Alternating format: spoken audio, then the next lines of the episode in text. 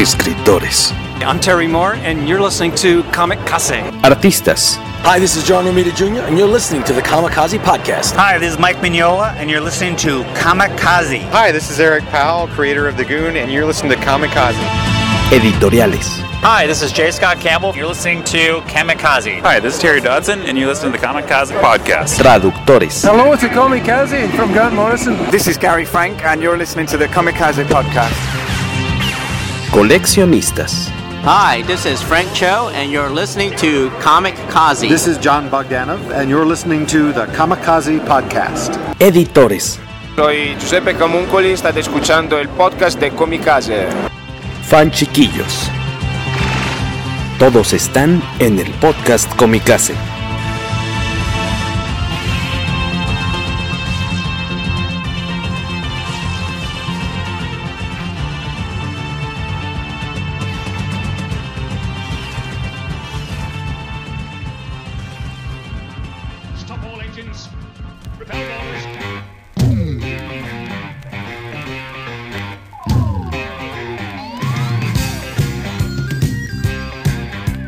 Buenos días, buenas tardes, buenas noches. Bienvenidos al podcast de la revista Comicase, la única publicación impresa de México especializada en cómics. Mi nombre es Jorge Tobalín. En esta ocasión les vamos a presentar una entrevista muy interesante que nos dio Gustavo Martínez, uno de los fundadores de la desaparecida pero mítica tienda de cómics SA, una tienda muy famosa y muy querida, quien platicó con nosotros hace algunas semanas con motivo de esta edición especial que la revista muy interesante lanzó hace cosa de un mes más o menos acerca de cómics. Tuve oportunidad de platicar con él acerca del origen, el ascenso y la desaparición de esta importante tienda especializada en historietas, considerada por muchos como una de las tiendas o la tienda más importante de cómics que haya existido en nuestro país. Mientras tanto, en el Salón de la Justicia, una muy buena noticia, la Minicon Comicase sigue en pie, se realizará el 5 de diciembre. En esta ocasión ya no podrá realizarse en la tienda de Comixado donde estaba planeada por cuestiones de logística, pero eh, muy amablemente el Museo del Juguete Antiguo, el MUHAM, nos abrió sus puertas de forma que esta será la sede del el regreso de la Minicon Comicase. Los esperamos el sábado 5 de diciembre a partir de las 10 de la mañana. Ya pueden encontrar información sobre eh, la Minicon Comicase en nuestras redes sociales, en Facebook, comicase.revista y en Twitter, Comicase News. En próximos días vamos a estar dando a conocer pues quiénes van a estar de invitados, dando charlas, qué artistas van a estar con nosotros en las mesas de venta. Vamos a ver cosas muy interesantes en la Minicon Comicase. Sin más, pues lo vamos a dejar ahora con esta charlita vía telefónica con Gustavo Martínez, uno de los cofundadores de esta famosa tienda Comics SA, la tienda de fans para fans.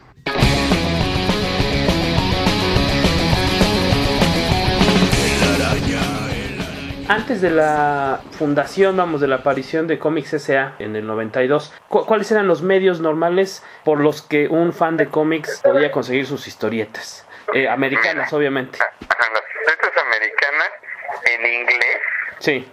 Pues digo, porque sí, claro. historieta americana en español es traducción. Las historietas, los cómics originales en inglés eran traídos por una distribuidora a los locales de cerrados. Sí. Eh, si se puede, digo, tú, lo emites, la tienda Sí. de los búhos, Sí, claro, sí, está bien. era la, la que tenía esto. E- e- ¿Era DIMSA todavía? Los habían, ¿mande? ¿Era DIMSA todavía? DIMSA todavía. ¿La distribuidora? Y anteriormente lo traía, este, DIMSA distribuía en, en las tiendas de autoservicio.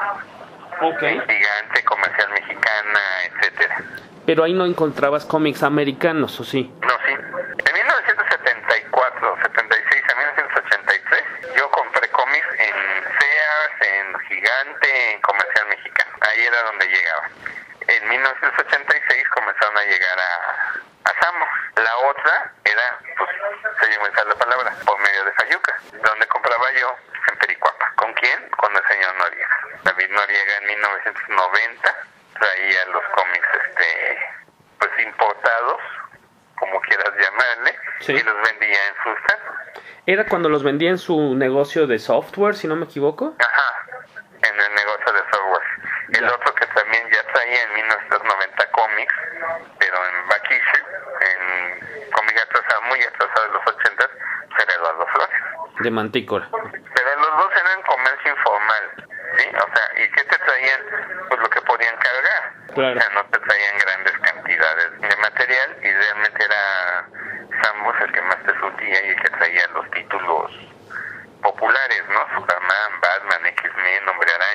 No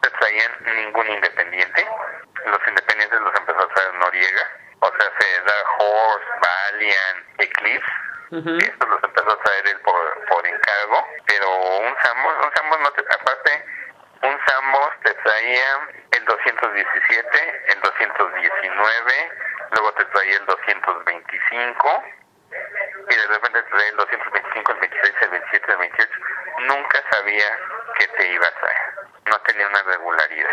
O sea, Vince no trae una regularidad de cómics. Y, y lo que comprabas en un Samos un mes, el siguiente mes era búscate un Samos a ver si tiene la continuación. O sea, si comprabas Titanes en, en el Samos de la Fragua, pues a lo mejor el mes que entra también tenían Titanes, o a lo mejor ya tenían X-Men.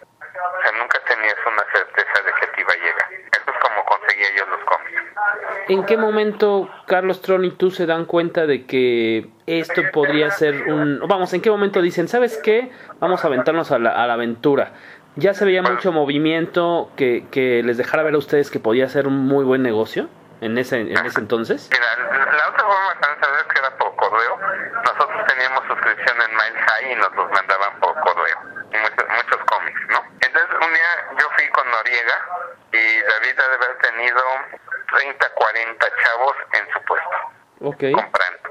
Pero si tú recuerdas o quieres poner en, ahí en Pericuapa, pues era muchísima gente. Entonces yo le dije a Carlos, que ya era mi amigo, si él vende que no le gustan, pues tú y yo vende. Nos unimos con Mantícora, con Eduardo Flores, con otro amigo que es Fernando Fertuche, y los cuatro decidimos abrir en el local de, de Eduardo, que él ya tenía un localito. No vendía cómics, pero tenía el local ahí ya listo. ¿Qué, qué vendía? No vendía nada, simplemente tenía el local vacío. Ah, ok, ok. Yo tenía el local vacío.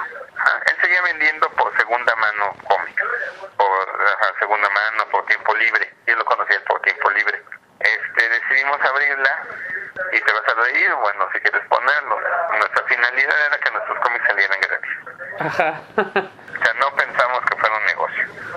Que, la Ya ganancia que no gaste yo en cómics, ya Exacto. eso es mi ganancia. Ok. Este, eso fue en el 92. ¿A qué te dedicabas en ese entonces? Yo era, el- este, yo soy licenciado en ciencias de la comunicación y en Ajá. ese momento trabajaba en publicidad. Ok. Trabajaba para Carlos Alarraqui Ok. como productor de radio. ¿A Carlos Tron a qué se dedicaba en ese Carlos entonces? era diseñador gráfico, era freelance en ese momento. Cuando deciden crear la, la tienda, su primer local, eh, ¿ustedes tenían como referencia de cómo, cómo vamos, cómo aprendieron el negocio, hacer los pedidos? ¿Era muy complicado entonces o era muy sencillo? ¿Tuvieron alguna como inspiración de, de algún de alguna lo- local, alguna tienda americana o fue vamos a, hacerlo como nos salga? Vamos a hacerlo como nos salga.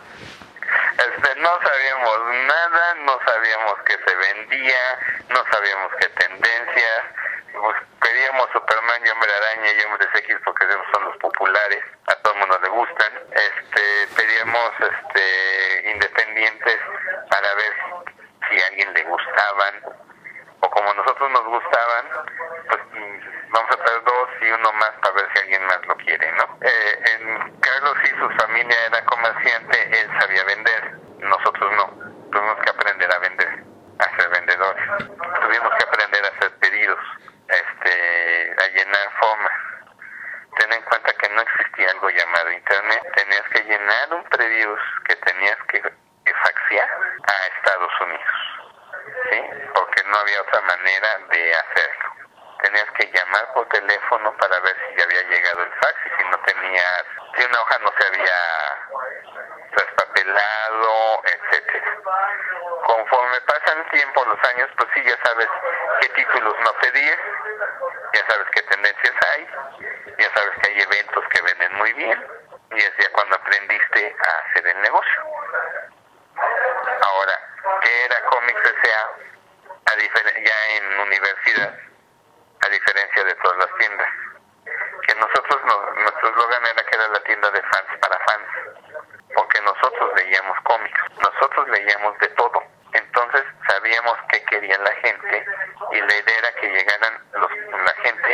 tienda donde eran cuates.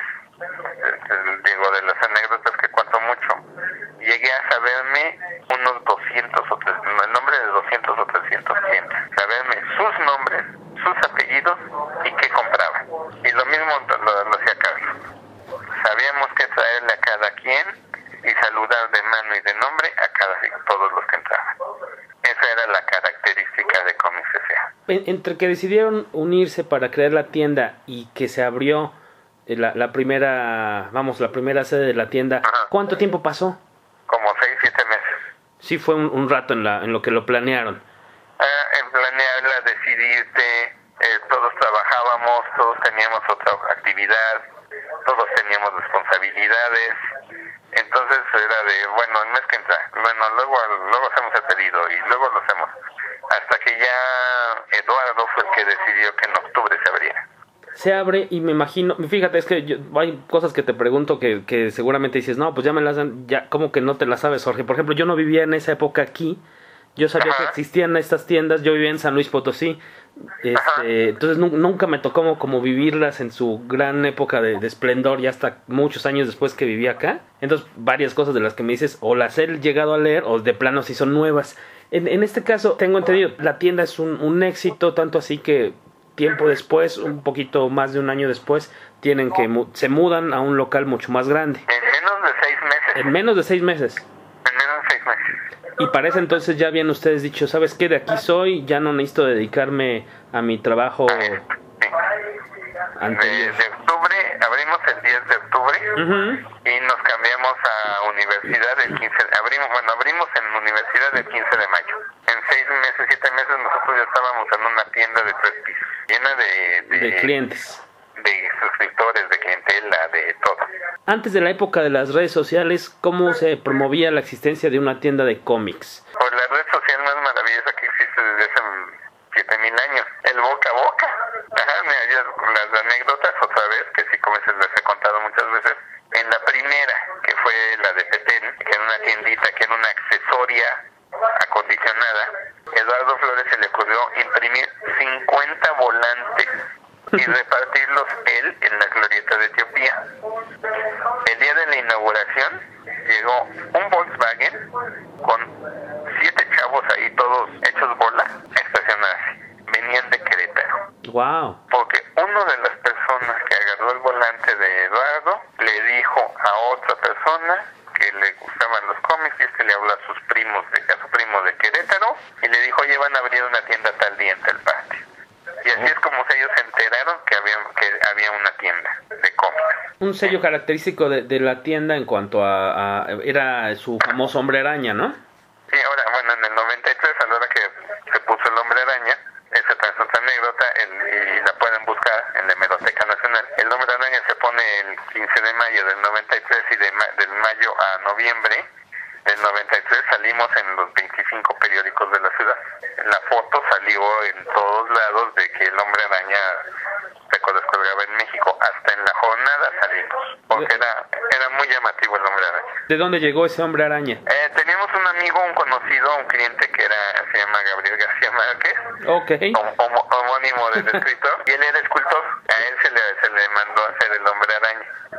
No vino de ningún lado, era una escultura de fibra de vidrio. ¿Cuál es la actual residencia de ese hombre araña tan famoso? No sé. Se Después. le vendió a Comic Sim en el 98, 99. Ah, ok. Ya, ya, ya, Y ya. ya ellos se hicieron propiedad de él y ya en los De- 2000 lo vendieron a alguien. En la mejor época de, de la tienda, ¿cuántos clientes calculas que hayan tenido? Eh, un día hicimos un conteo en el 94, 95. El 94 fue muy difícil por la, el error de diciembre. Sí. Entonces fue un año que todos sobrevivimos. En el 95, 96, Carlos llegó a un conteo un sábado, que era cuando llegaban los cómics nuevos, que era el día el día que se vivía. En un sábado llegamos a tener entre 2.000 y 2.500 personas. ¡Wow! Sí, llegábamos en la caja registradora, se llegaban a hacer 1.200, 1.300 operaciones.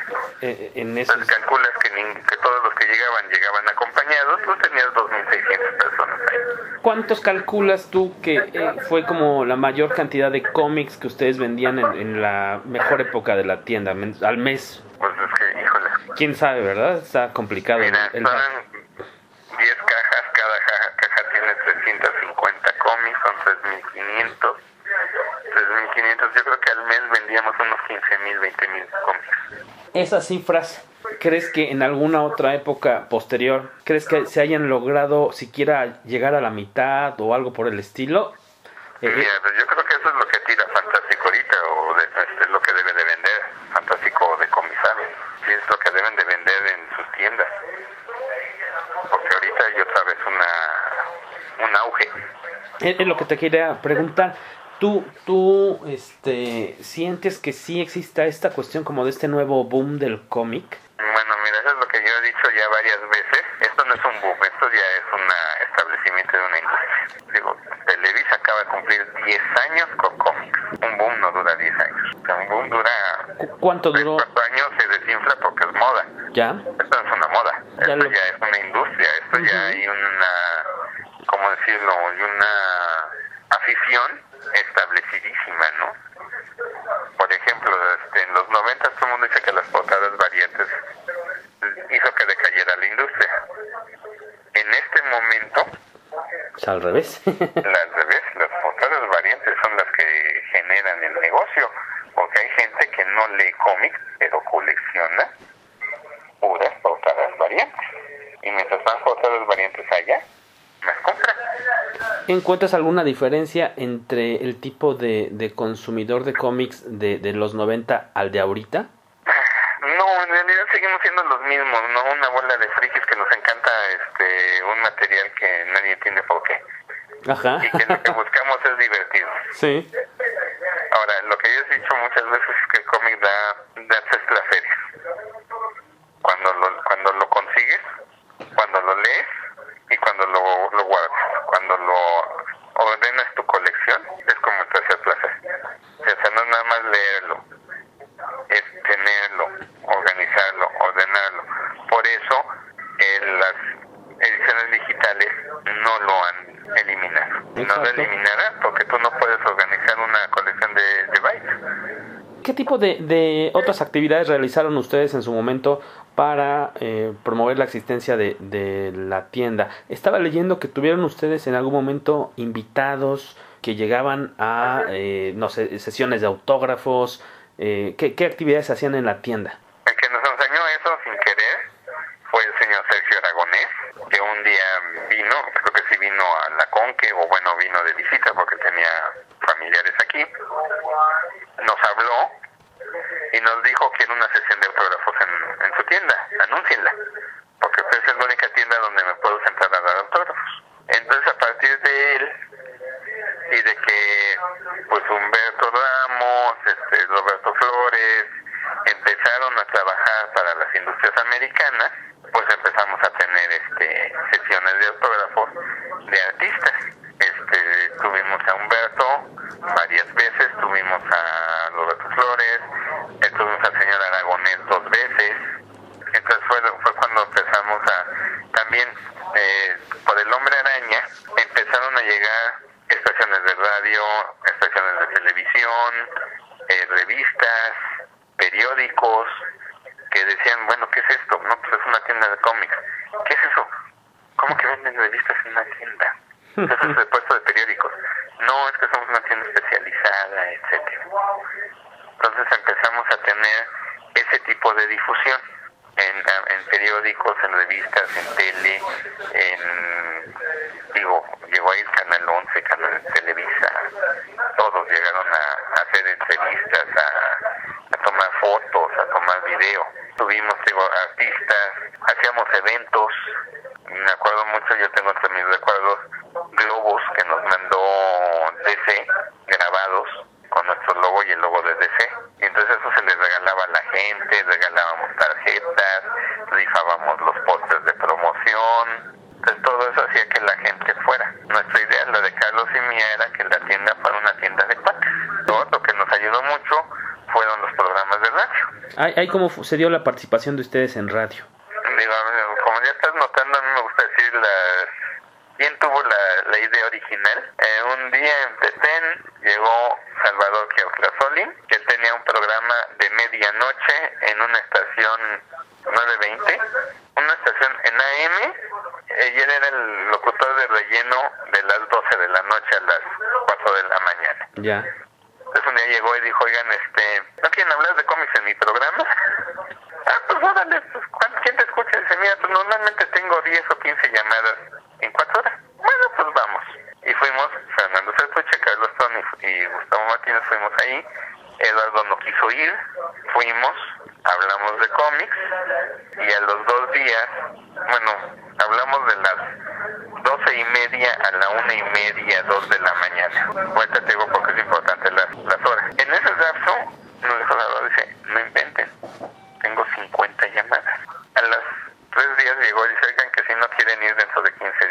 Ha ha.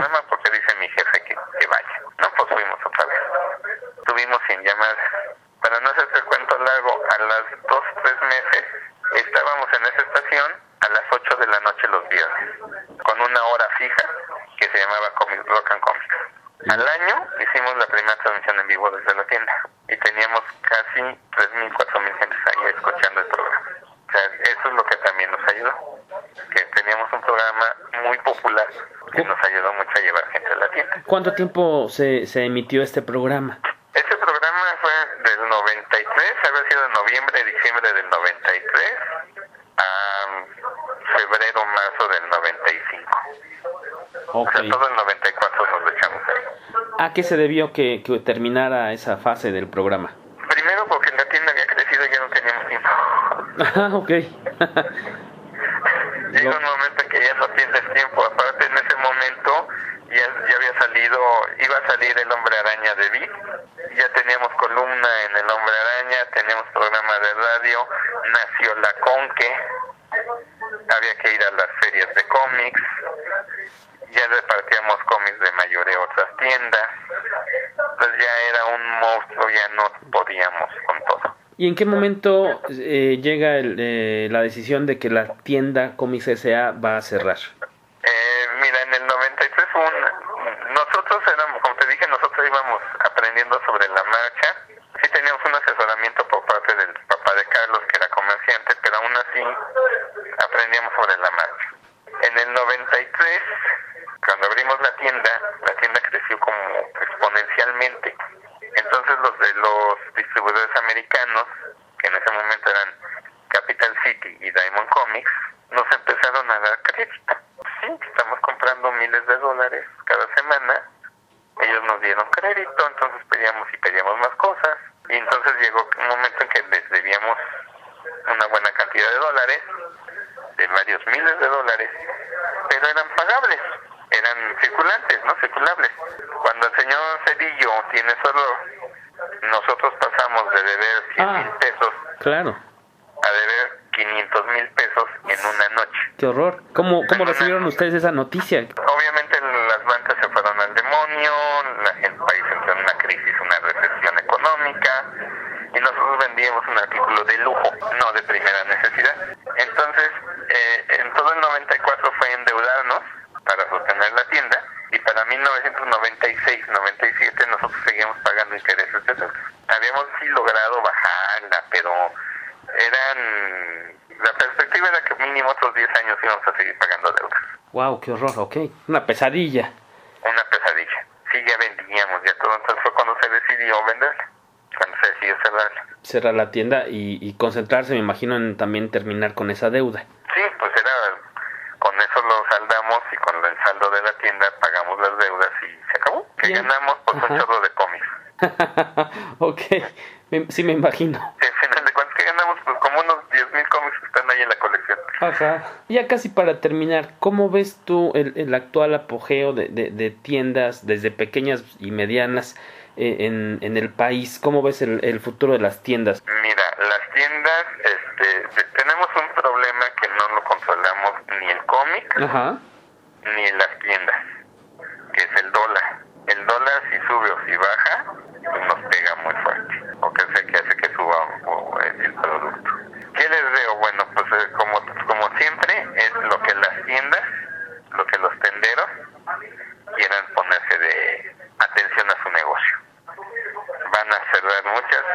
muchas y van a cerrar muchas, pero otras se quedarán por la capacidad de la persona, por la capacidad de lo que sea. Ahorita hay una industria. Yo te diría que hay muchas tiendas que se basan en el cómic de en español, de las editoriales en español, y venden muy bien. Sin tener que arriesgarle a producto que viene en a dólares, ¿no? americano. Sí. Finalmente ahorita yo diría que el que está el que está fundamentando la, la industria bueno la afición, la que está generando la afición es el, es el cómic nacional. Bueno, el, el, el cómic- la traducción nacional. Sí. ¿sí? Esos son los que ahorita están teniendo una demanda más fuerte. Hay una, tú sabes, tú trabajas en una de las empresas, hay una gama de productos que abarcan muchos gustos distintos y que hacen que mucha gente pueda entrar, ¿no? A lo mejor no me gusta Batman ni Superman porque los considero muy ñoños, pero tengo un Irredeemable, tengo un Severus, tengo un Star Trek, tengo otra oferta más adulta, más más este, complicada, mejor que a otro público le agrada y que antes no se tenía. El Internet te ayuda mucho a hacer publicidad, a vender, a, dar a conocer productos que antes era muy difícil enten- este, que, conocieras. Digo, tú, yo te recomiendo que un cómic, de- ahorita tú lo sabes, un este Highway to Hell, que es un cómic europeo. Y te digo, oye, es que está muy bueno, Jorge, te va a gustar porque es loquero, es este heavy metalero, es, es, es es, el dibujo es poca madre, etcétera. Y tú al otro día llegas y dices, mira, ya me metí a internet y ya vi que el dibujante es fulano y el de este es esto y es esto y es esto y lo quiero por esto y estas características. Eso antes era imposible. Ahora esto es lo normal. Yo tengo, estoy enfrente del TEC de Monterrey. Me llegan un día estas chavitas y dicen, oye, ¿tienes Umbrella Academy y Killjoy? Dice, sí, sí tengo. ¿Nos los puedes dar? Sí, claro, ¿cómo no? Digo, ¿por qué tan específico? Ah, es que son, es el, no son los que hace Gerard Way. Y somos fan de Chemical Brothers, de My Chemical Romance. O sea, no me compraron los cómics, pero sí, me los compraron porque eran creación de este señor. ¿Cómo supieron? Por internet. Eso es lo que te ayuda ahorita mucho. Las tiendas deberemos de establecernos mucho en internet. Tenemos que trabajar mucho con el internet. Hacerse publicidad ahí. Y eso es lo que te va a ayudar. ¿Qué va a pasar? Lo que te dije, muchas abrirán, muchas cerrarán por, por razones de capacidad, de situación, etcétera, que son ajenas al medio, ajenas al producto. El cómic tiene un futuro muy fuerte en este país. Después de que desaparece Comics S.A. es cuando Eduardo abre Mantícora. No, Mantícora, este, Eduardo, que de- Eduardo se queda, cuando pasamos a, a Comics En, al, al local grande, Eduardo se queda en, en el local chico, en el anterior, Ah, ok, ok. él decide seguir ahí y decide llamarse Mantícora Comics. Con su propia marca. Ah, ya, ya, ya. Por eso Mantícora tiene pues desde el 93, llamándose Mantícora tiene desde el 93. Que luego estuvo aquí en por Metro Etiopía, ¿no? ¿O era la misma tienda? No. Sí, sí, por ahí por el metro de pie, estábamos en Petén, luego él se pasa a Xola y ahí se queda durante años.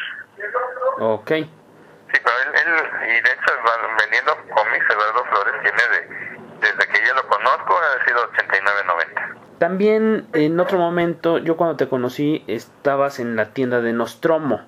Ajá. Es en la Condesa. Ay, ¿cuánto tiempo estuviste con ese proyecto? En, en Nostromo estuve seis años, Seis años, también muy buen del tiempo. 2000 al 2005. Ahí también con cómics, coleccionables. De, de ahí te seguiste con otro proyecto de tienda o más bien es hasta ahorita con, con el proyecto de la quinta dimensión. Mira, mi, mi tienda, mi tienda es la quinta dimensión, que es una tienda en línea. Ajá, es una página de internet, Exacto. es un Facebook, es un Twitter. Sí. Esa es la, la quinta dimensión. Pero la quinta dimensión ahorita está establecida, o sea, sus, los- sus, sus locales físicos son Ultra Shop, -huh. y la Torre de Babel, que está en la calle de Cuerpo Pérsico, en Tacuba. O sea, tengo material de ahí, de exhibición, en una especie de sociedad con ambas tiendas. Ya. Aunque mi tienda sigue siendo la quinta dimensión en, en internet. ¿Tienes presencia en estos dos locales? Tengo presencia en ellos, tengo presencia en Creator Comics en León, tengo presencia en Supermonero en Chihuahua. Te agradezco muchísimo el tiempo que, que me prestaste Haya servido. No, muy interesante en verdad. Muchas, muchas gracias Gustavo.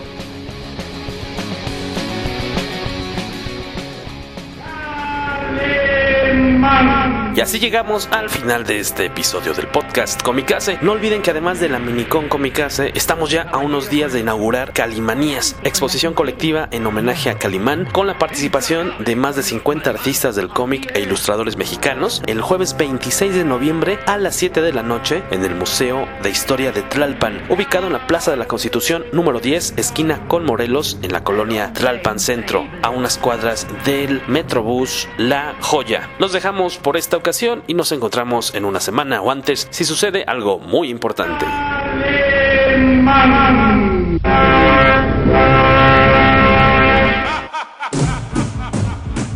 El podcast Comicase no persigue cochinos fines de lucro. Comicase es posible gracias al apoyo del Fondo Nacional para la Cultura y las Artes. El podcast Comicase se distribuye bajo una licencia creativa Commons Share Alike, atribución no comercial 3.0 de México.